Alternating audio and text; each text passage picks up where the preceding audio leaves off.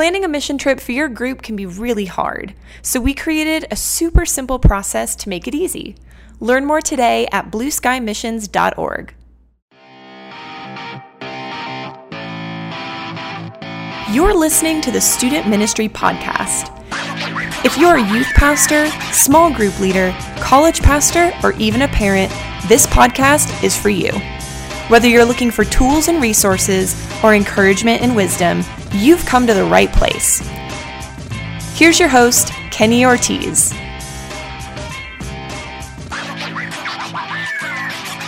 Hello and welcome in. I'm Kenny Ortiz, and this is the Student Ministry Podcast. Super stoked to have you. Thanks for listening.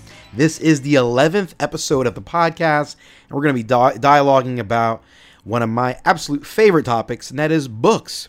Good books and good titles of books that we ought to be examining.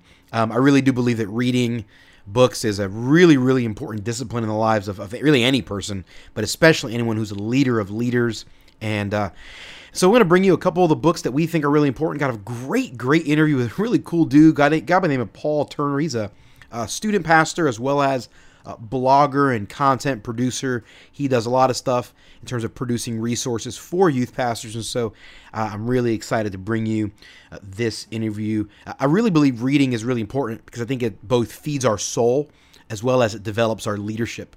And so our ability to be better leaders in life and in our ministry is really, really important. So, again, excited uh, for this interview.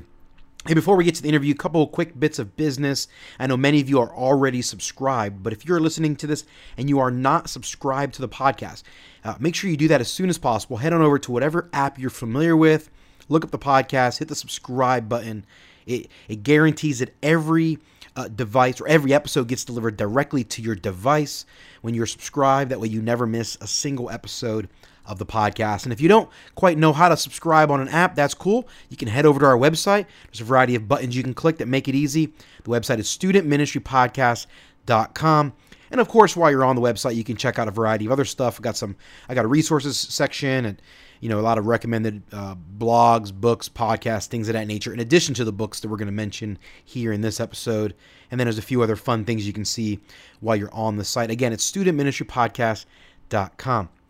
Hey, side note, if you are a uh, if you're a big fan of podcasting in general, I am a serial podcaster. Uh, I am I'm involved in several podcast projects, and so the one that I'm most uh, frequently involved in is my personal podcast, a podcast called Theology for the Rest of Us, and that's a podcast really devoted to answering uh, what I call tough questions about God, Bible, and theology. I try to give quick answers. So episodes are typically anywhere from oh, I don't know, 8 to 12 minutes long, 9 to 14 minutes long in that range. But, uh, but you know, I am a preacher, and so I've got plenty of episodes that go way longer than that, as many of you are probably, uh, you know, familiar with in your own lives, I'm sure. Uh, but I really believe that uh, that podcast is a great resource, so you can check it out personally, and then if you like anything I've got to say there, you can maybe use that as a resource to recommend. You know, maybe you've got some people in your life that are asking theology questions, and you can say, "Hey, check out this episode from this guy Kenny. I think he, you know, he think he really shared some good thoughts there." Or check out this interview Kenny did on his podcast. You know, you can really use the theology for the rest of us podcast as a resource in your ministry. At least, at least I hope that that's, uh, you know, that it's valuable enough so that you can use it as a resource. So check that out. You can find that on any podcasting app, uh, you know, iTunes. Stitcher, Google Play, TuneIn Radio, whatever, or you can head over to the website. It's theologyfortherestofus.com.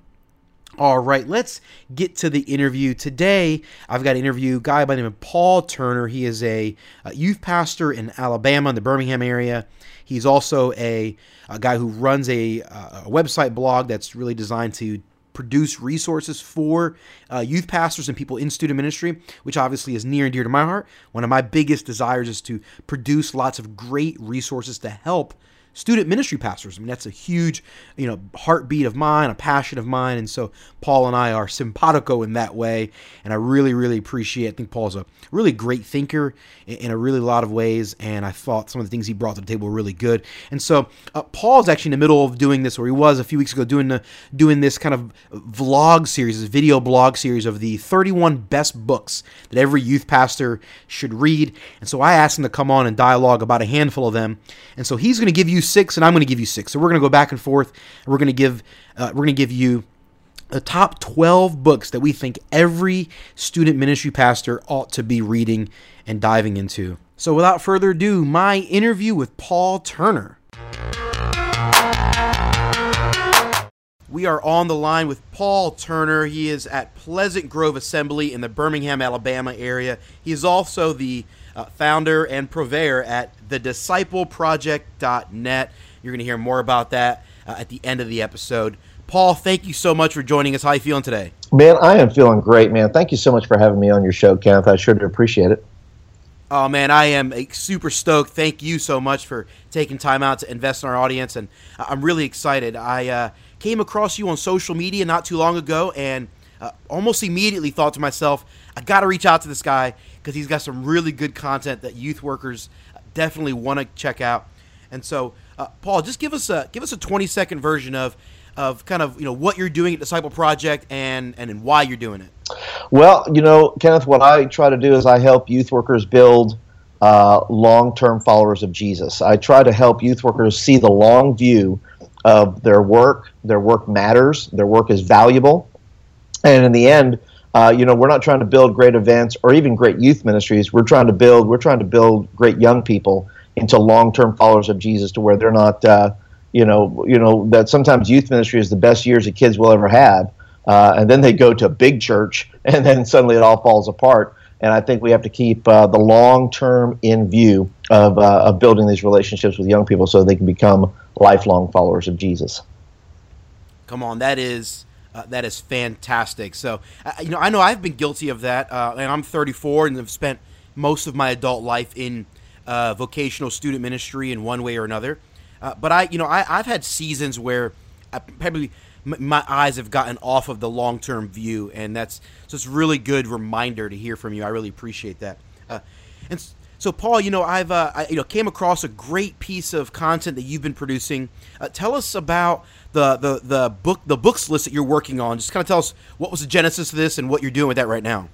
Well, you know, uh, Kenneth, I started doing about a year ago. There's a um, uh, young lady named Amy Schmittauer, and she does something called uh, the Triple S Veda Challenge. And Veda stands for vlogging every day in August and April.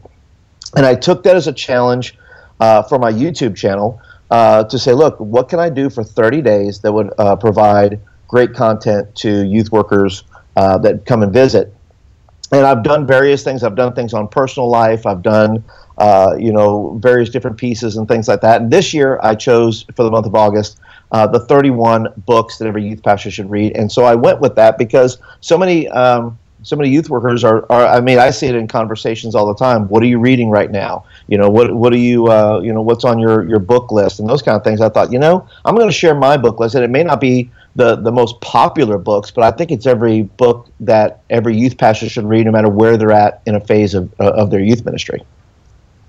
Man, that's a really really uh, great point. You know, I, I mean, I've attended many youth conferences, probably just like you have, and, and, and or just even in conversations with other guys I know, the conversation comes up pretty regularly. So, really, really good. I've had the chance to uh, get a chance to look through most of the.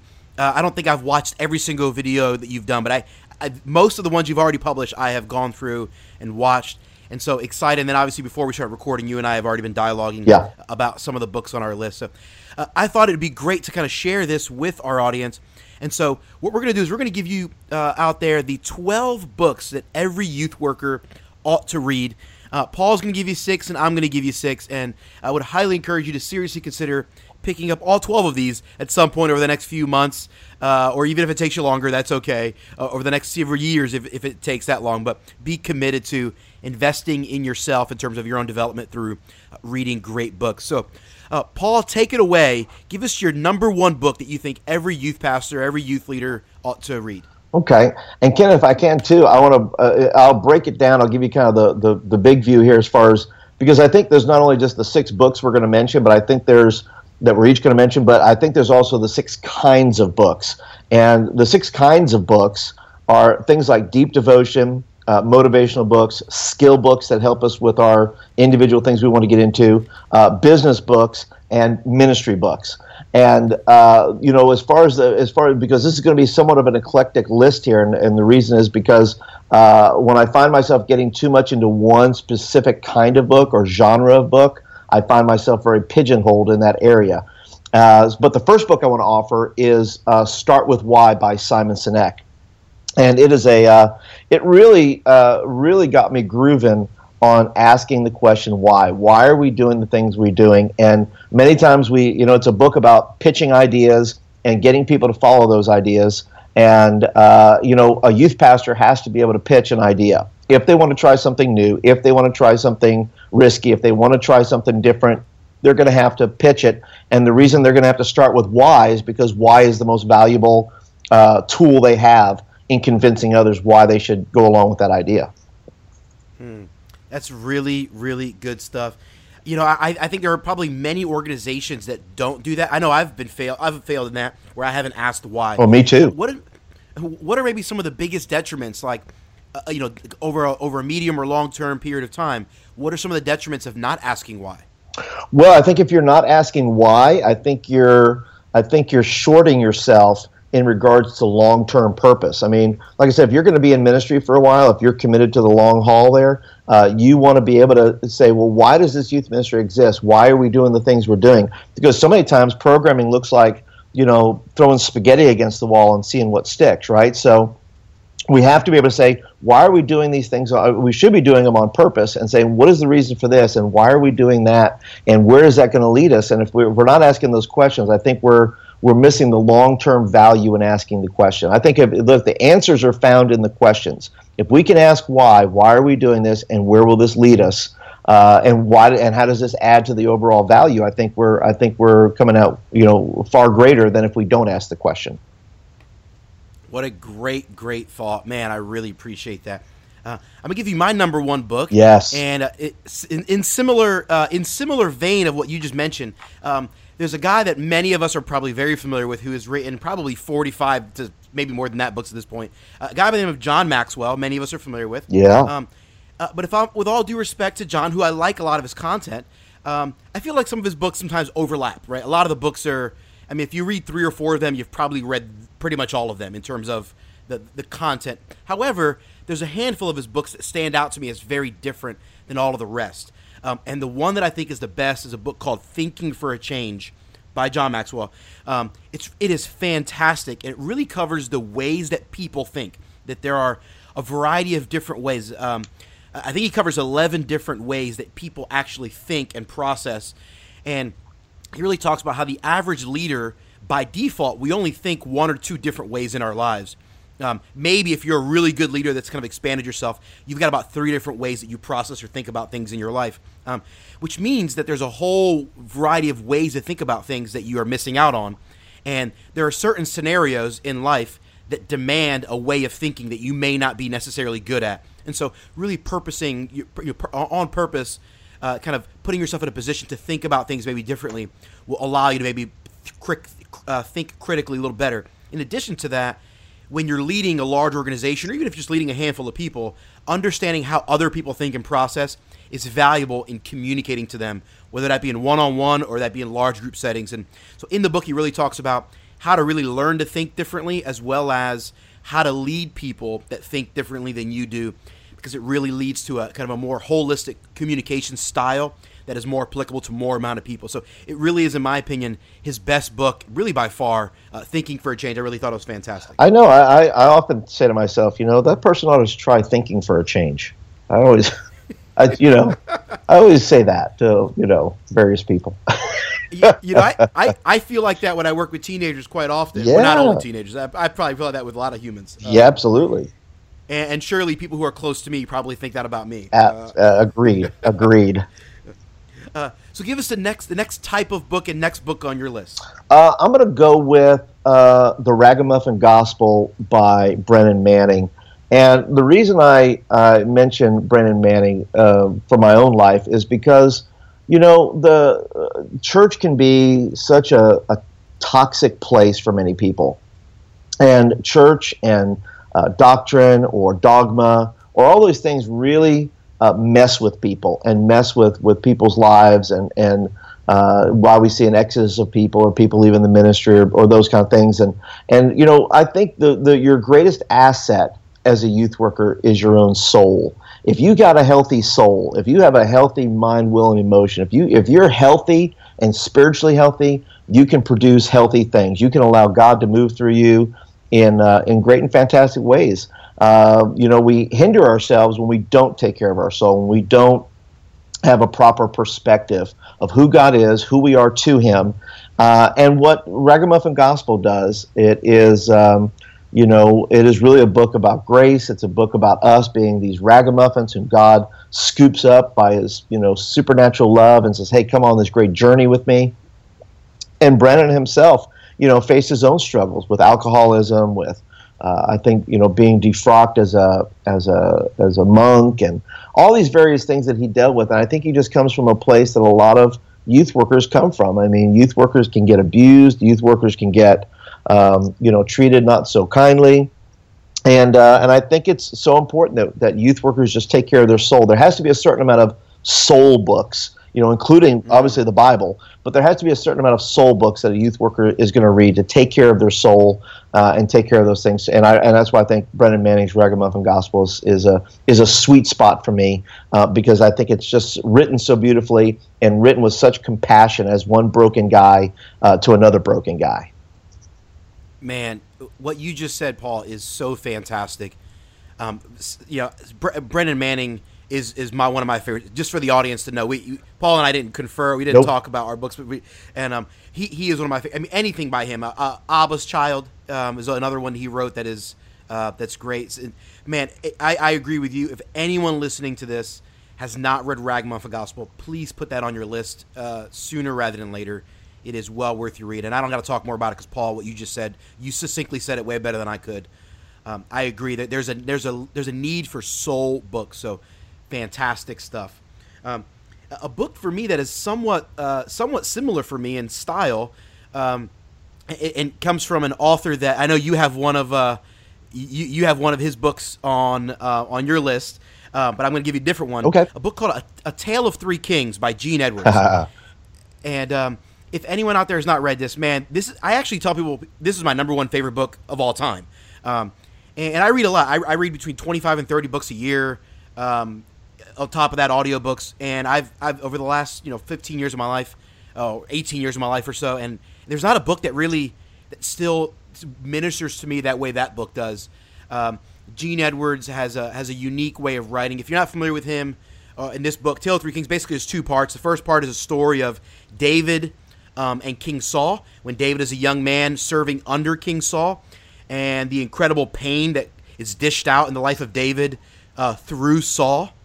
Um, and Saul is this wicked king and just, just, just awful in so many ways to David because he's jealous of David and he knows ultimately that David's going to become king. And Saul basically runs him out of the kingdom, tries to kill him. And the book is really all about David's response to Saul, a bad leader that is hurting him, or an outside, or someone outside of his life that is trying to um, bring him into the circle to, to harm him. You know, it, it would seem like Saul's trying to bring him in to help him at first, and ultimately Saul's trying to hurt him. And many of us experience that in life. People bring bring us, they call us in the relationship really to end up hurting us, or we're under a leader that is really hurtful to us. Um, and really how David responded to that. And then the book fast forwards in the second part, uh, where where David is then king, and Absalom, his son, is under him, and then Absalom is doing to him the things that Saul was doing to him. Uh, but it's now reversed. Like how to respond when you're the leader that's being hurt by someone underneath of you, and how David responds. And I always wondered David is a uh, he's a he's a murderer. He's a liar. He's a conspirer. He's an adulterer. He's a he's a bad father. Um, he, he makes so many mistakes as king. Like, why is this guy labeled a man after God's own heart?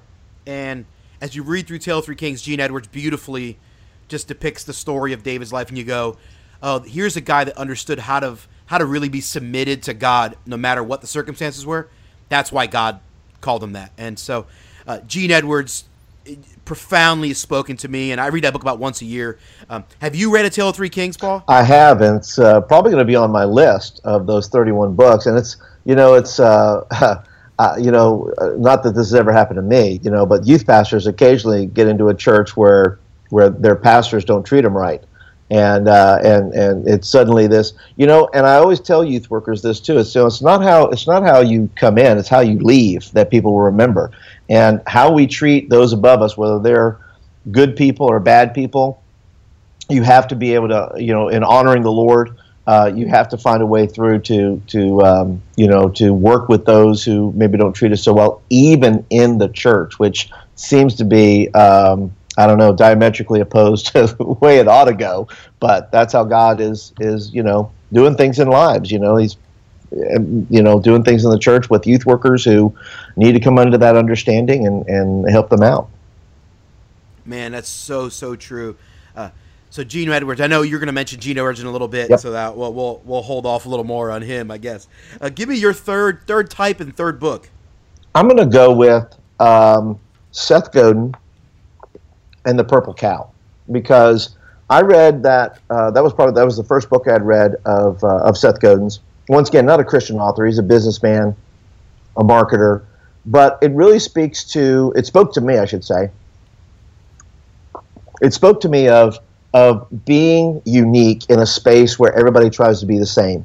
You know, he opens up the story in the book. He opens up with a story of that if you were driving down the road and you saw a bunch of cows in a field and uh, they were just all your plain old ordinary cows, you wouldn't say anything. It would engage nothing. There would be no conversation about it. But if there was a purple cow in the herd, you would stop. You would take pictures. Uh, you take selfies today. You do all these things, and uh, and really, you know, youth ministry can be very uh, homogenous in a way where you go to any youth ministry and you kind of get the same set and the same thing. And really, what it calls out to do is be unique in your space. You know, there's 20 churches in your area that have youth ministries. And the question you have to ask is, how is my group the purple cow? How is mine, you know, and that's not to take anything away from the Lord or anything like that, but there's things that we can do as youth workers to be unique in our space. Um, first of all, obviously, how we engage with the Lord, how much of the Lord we allow in our youth ministries, and how much, um, you know, those kind of things. But there's also little things about, you know, how we build relationships and what kind of events we do and, and, and all those kind of things. That there's there's ways for us to be unique in our space to where we become what he calls remarkable, worth talking about. And if you can do that, you can uh, you can reach a few more kids, I think, because kids want what is remarkable and not that which is the same. Man, that's really, really good stuff. Uh, and Seth Godin is brilliant in the way he brings up some of those things. Um, now, we were talking off here a moment ago. You mentioned another Seth Godin book. Let's slip that one in there, uh, and, and that was how, why that one sticks out to you as well. Well, linchpin, you know, linchpin uh, occurs to me. It was one of my favorite books of his uh, because it speaks to our calling and our value as workers.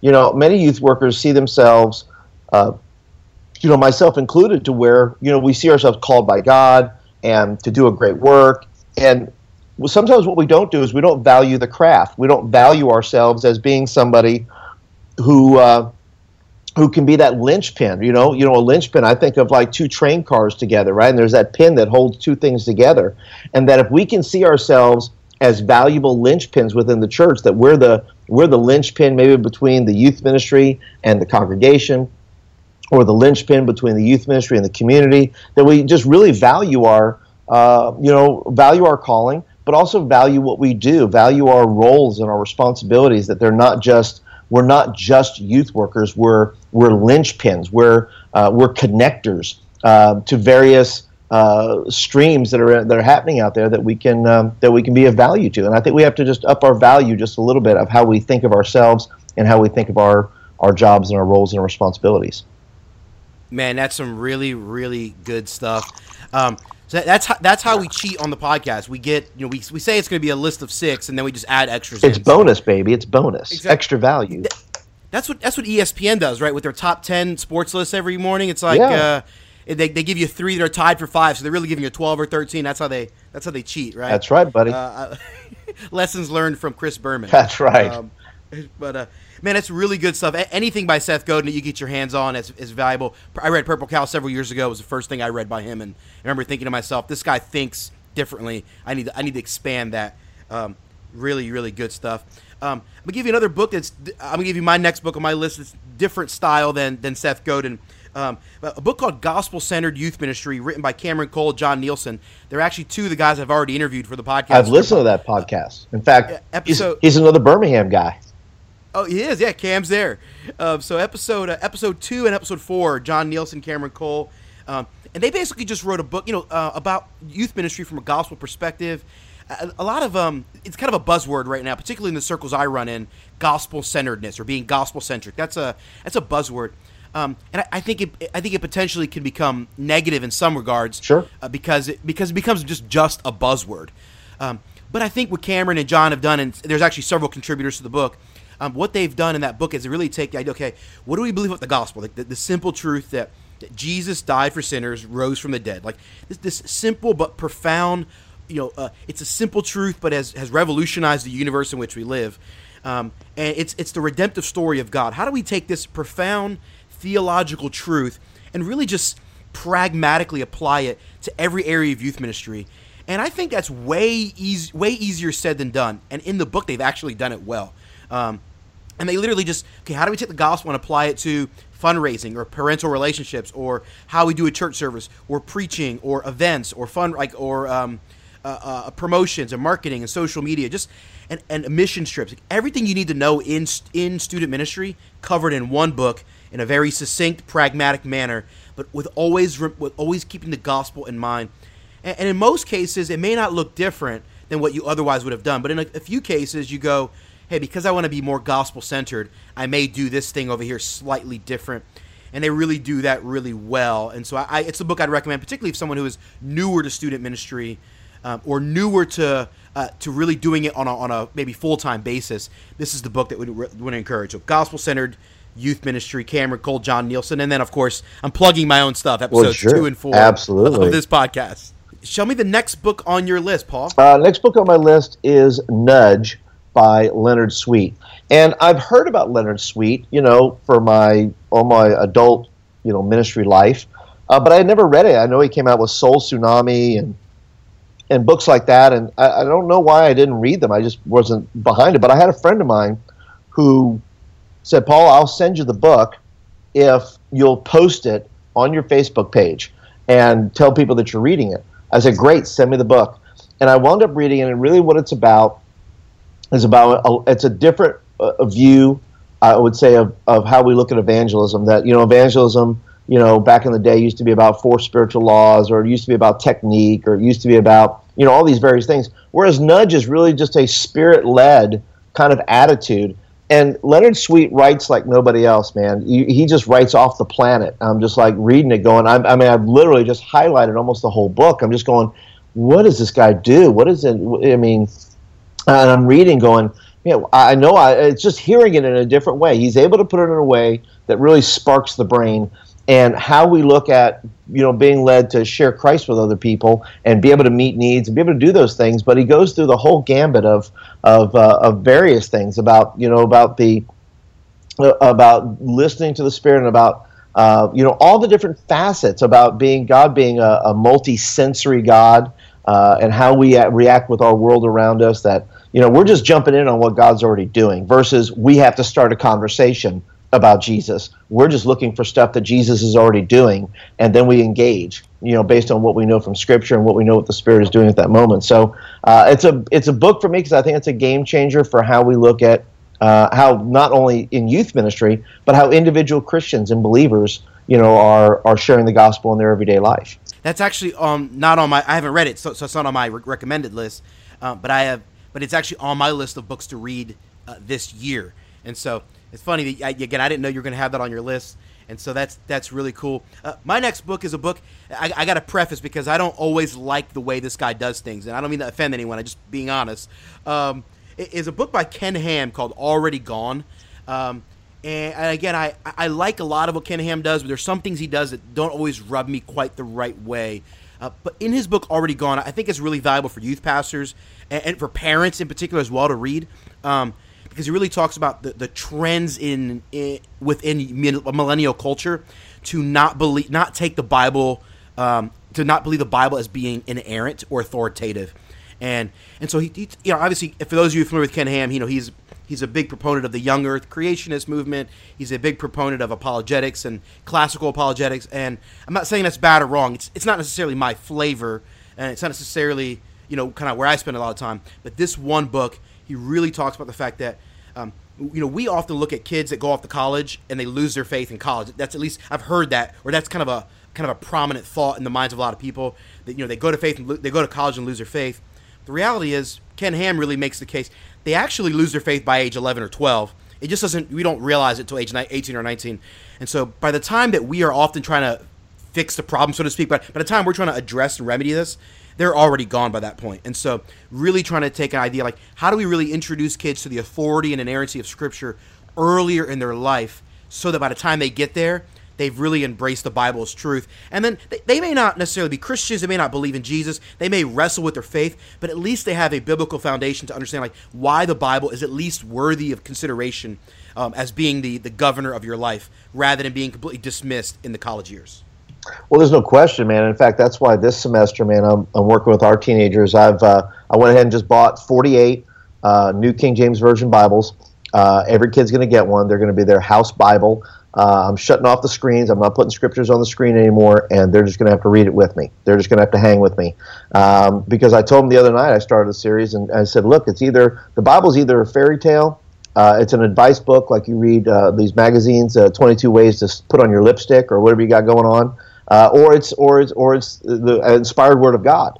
And and the same way we had to make a decision about Jesus, we have to make a decision about what Scripture is.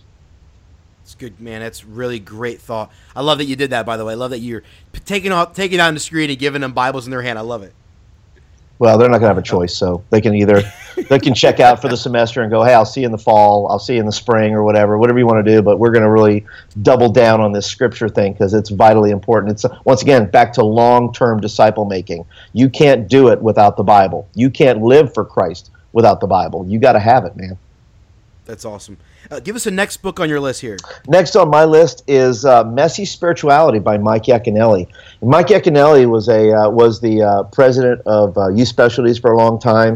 Um, you know, he passed away uh, several years ago. but I had the honor and the privilege of being at many of his many of his keynotes at Youth Specialties, and the guy was just unique. The guy just he loved Jesus. He oozed Jesus, and he had you know this perspective about discipleship and that how often we beat ourselves up uh, in life that we're just terrible people all the time. We're terrible. We're terrible Christians. We're terrible at everything. We're terrible prayers and terrible Bible readers. And what messy spirituality does is it says, look, it's not that clean cut. It's not, uh, you know, uh, they say the, the straightest line, you know, uh, is A to B, right? But unfortunately, many of the people we read in Scripture, their lives don't look like that. Their lives don't look like A to B. It's not a straight line. It's a lot of ups, a lot of downs, uh, a lot of problems, a lot of issues. And I think what Mike says is, look, you just got to get over yourself. You're not going to get it all correct. You're not going to. It's not going to be perfect. And so get over this perfectionism mentality about your your walk with Jesus, and just start following Jesus and see where it goes, and and trust in the grace of God, and trust in in those things that God has provided for you. You know, in your walk with Him. You know, yeah, you blow it. Yeah, you make mistakes all these things. But man, keep going forward. Don't uh, don't stop just because you can't perfect it. You know. And so I think that's what Mike brings to the table in this book is to look at our lives. Once again, it's a soul book that says, look, we got to get our perspective right about God, about ourselves, and about our journey. Man, that's really great stuff. And Mike Yaconelli was, I mean, uh, a legend in the youth ministry world for many, many years. Huge impact on the lives of a lot of people. Got to watch the videos, man. If you just just just look at them on YouTube and listen to his talks there, they're just epic. They're just like he's just he says things that you know everybody really needs to hear, uh, but many people are not willing to say, and he says them so well and so eloquently, and and it's all there in the book. So, uh, my next book um, would be Shepherd Leader by a guy named Tim Witmer. He is a uh, Presbyterian pastor, senior pastor in the western suburbs of Philadelphia. He's also a professor at Westminster. Not a guy that you would necessarily expect to be on a youth ministry list necessarily. Um, shepherd Leader, though, really simple book, and he really talks about what does it really mean to lead people as a shepherd. Um, he really makes the case that modern American pastoring has really gotten away from – being a shepherd. Like the word pastor literally means to shepherd, and, and you know, like a, sh- a sheep or someone with sheep, feeding them, training them, like guiding them. making sure they are in the right spot to be protected and f- well fed.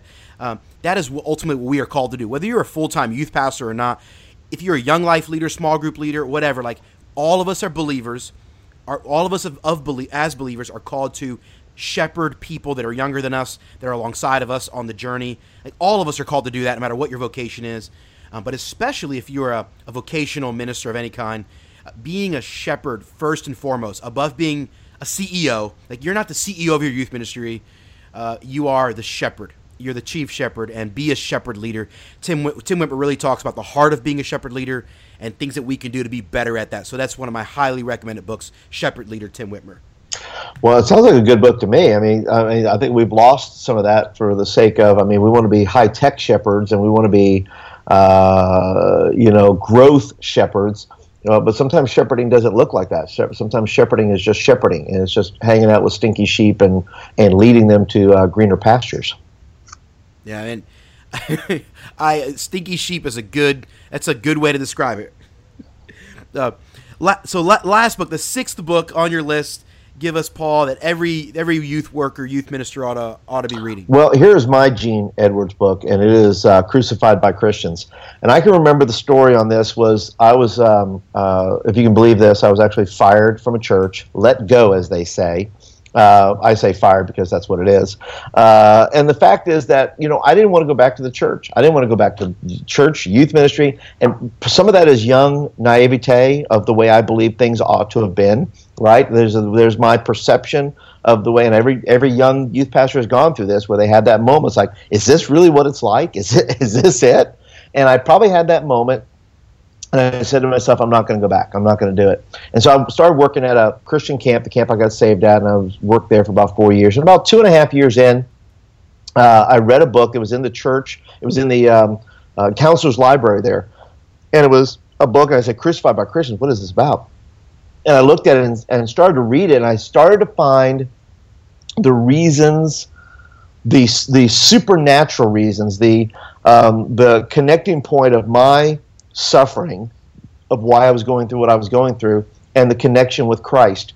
And and the suffering that he went through, you know, was God ordained. It was it was part of the redemption of the world. And and my suffering, you know, albeit some of it uh, maybe you know was you know self-inflicted in some way, but even in that, you know, I was able to connect my suffering with Christ's suffering. I was, you know, uh, uh, and may draw so many parallels and draw so many things from it.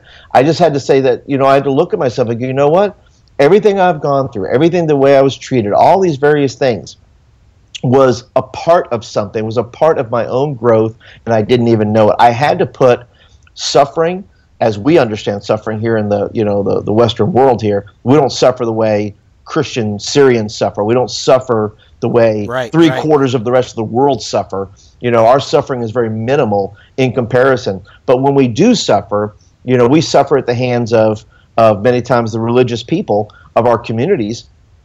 And uh, and so we ha- and so what that was able to do for me was say, look, even at the hands of good, well-intentioned, well-meaning people, has a purpose for my life, and I have to connect those things. And I can't and I and I just said to myself, I said, look, I'm not going to let them define how I go out of this thing. You know, I'm I, I, I'm not going I'm not going to sit here and hang my head when I know that it had greater purpose in my life. It'd be a shame to waste the experience and say, well, I just I got out, and then my whole story is, yeah, I left the church because um, religious people were mean to me, and that was the end. And, and God said, well, you can't end there. And I just said, you're right, I can't end it there. And I wound up getting a phone call, getting back into the church, and uh, and been there ever since man, that that's a great, great truth. There, there are, and I've had similar experiences, um, and I, I, know a lot of guys that have had similar experiences. If if, if you're around humans, they're going to hurt you, and and the ones that love Jesus and claim to love you, you don't expect their, you don't expect them to hurt you. So,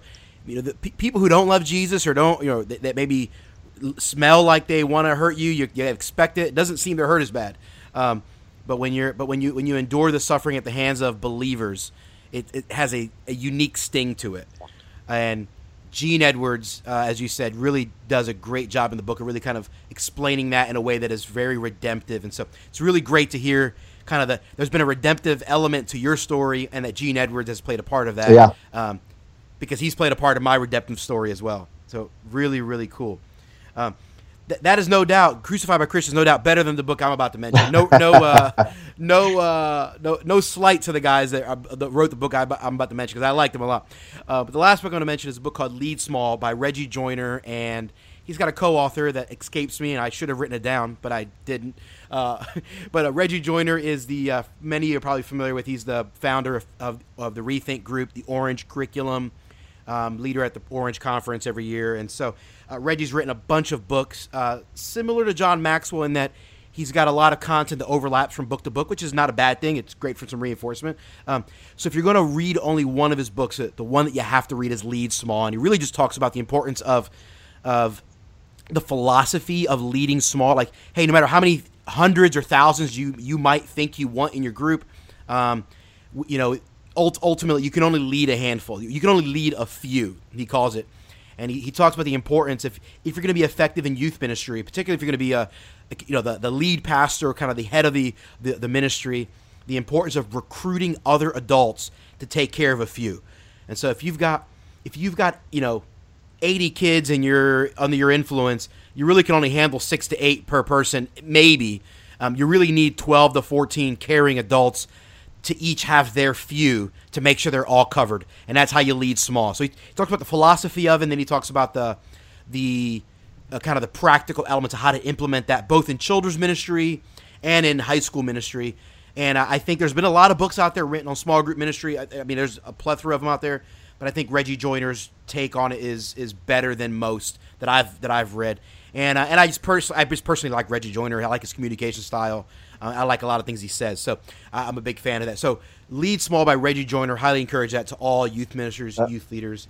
Hey, you know, so, so we just given 12 books. Would highly encourage everyone to, to investigate, examine these books. If you have to pick between my books or Paul's books, pick Paul's because he's uh, clearly smarter pick, than pick me. all of them. Don't pick. Don't choose. Put them on the list.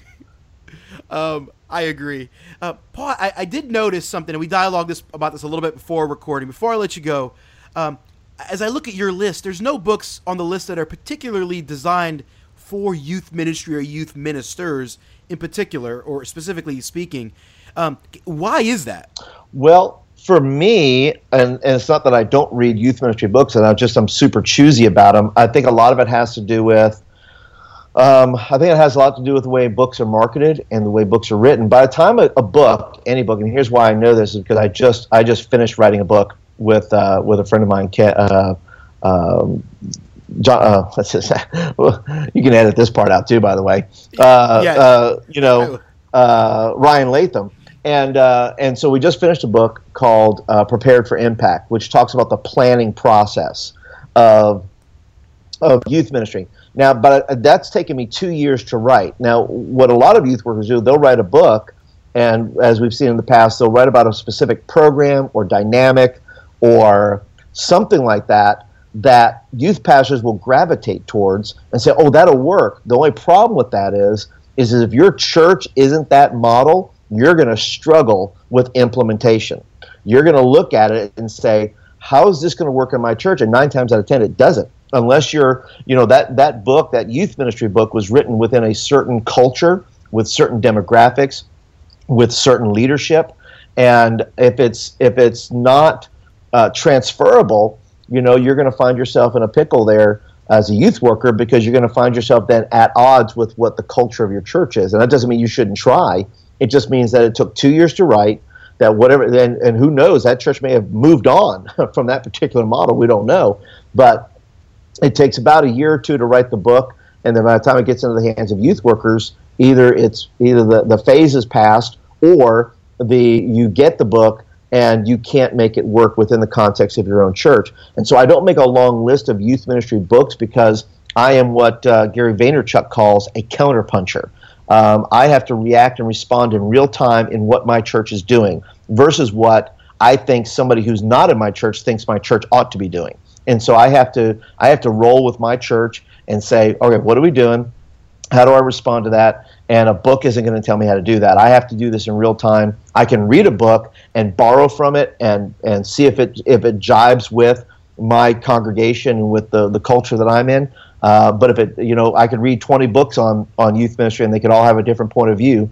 Uh, I think for me, uh, I don't I don't put a ton of those books on the list because I think the the important things is skill building and soul work. If you're reading books on improving your personal skills, you can counterpunch within your own community, and then you can also take care of your soul uh, so that you can you know take the uh, the heat uh, when it's time to implement something that you feel very strongly about.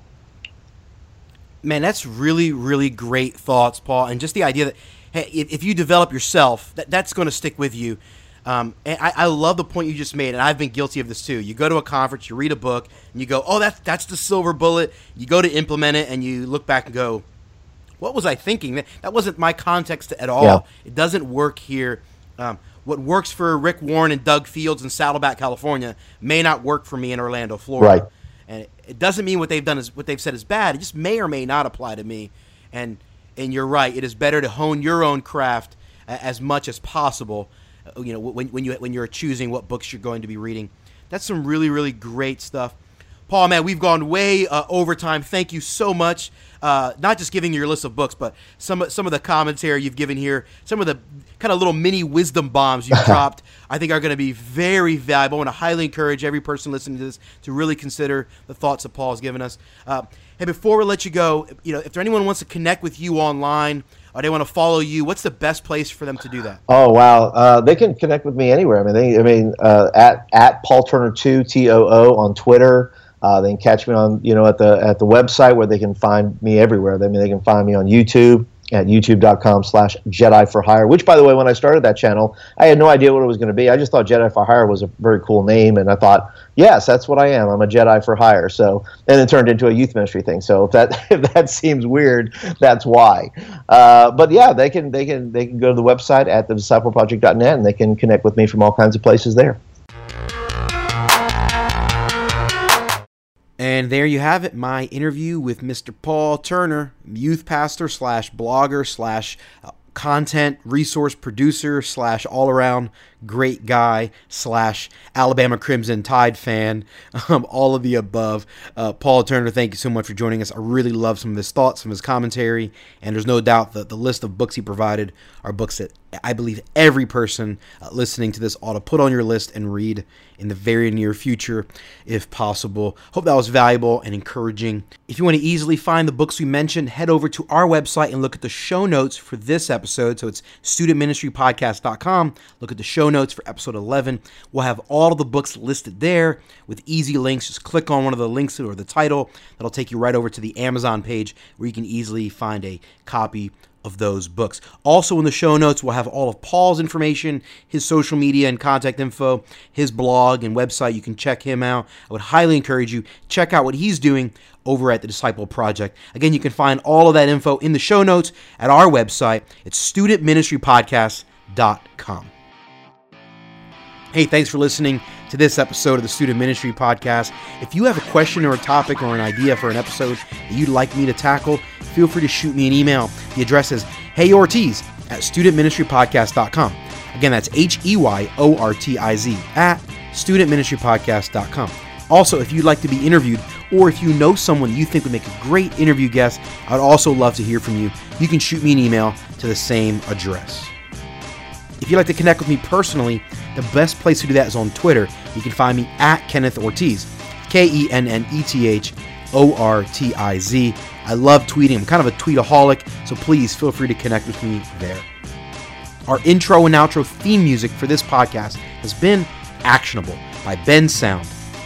I'm Kenny Ortiz, and this has been the Student Ministry Podcast.